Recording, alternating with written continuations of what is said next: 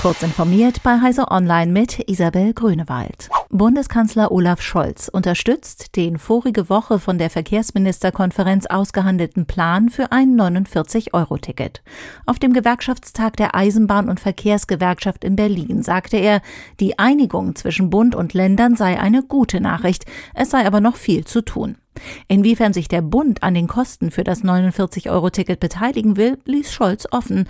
Bundesverkehrsminister Volker Wissing hatte den Ländern 1,5 Milliarden Euro angeboten.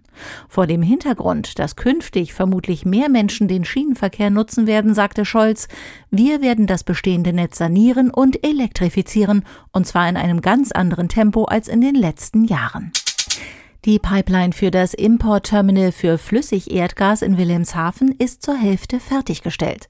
Damit liegen die Bauarbeiten für die rund 26 Kilometer lange Wilhelmshavener Anbindungsleitung im Zeitplan, wie der Gasnetzbetreiber Open Grid Europe der DPA mitteilte. Ab dem 21. Dezember soll Flüssigerdgas über das Terminal angelandet werden.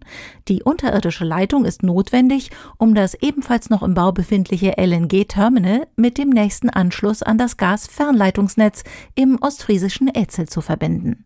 Künftig soll die Pipeline auch Wasserstoff transportieren können. Am Donnerstag vergangener Woche kam es zu einer Datenpanne beim Modehändler Peak und Kloppenburg. Im Onlineshop wurden offenbar Nutzern Daten zufälliger anderer Kunden angezeigt.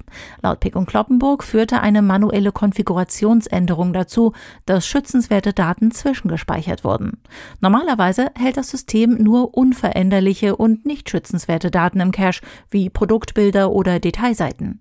Infolge des Fehlers wurden Nutzern etwa Stammdaten oder Warenkörbe zufälliger anderer Kunden angezeigt. Die Lücke konnte inzwischen geschlossen werden.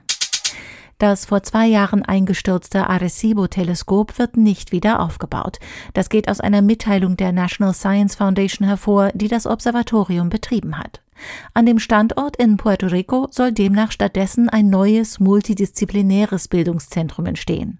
Wie Forschende, Studierende und Lehrende an einen Standort ohne ein vergleichbares Instrument gelockt werden sollen, ist allerdings noch unklar.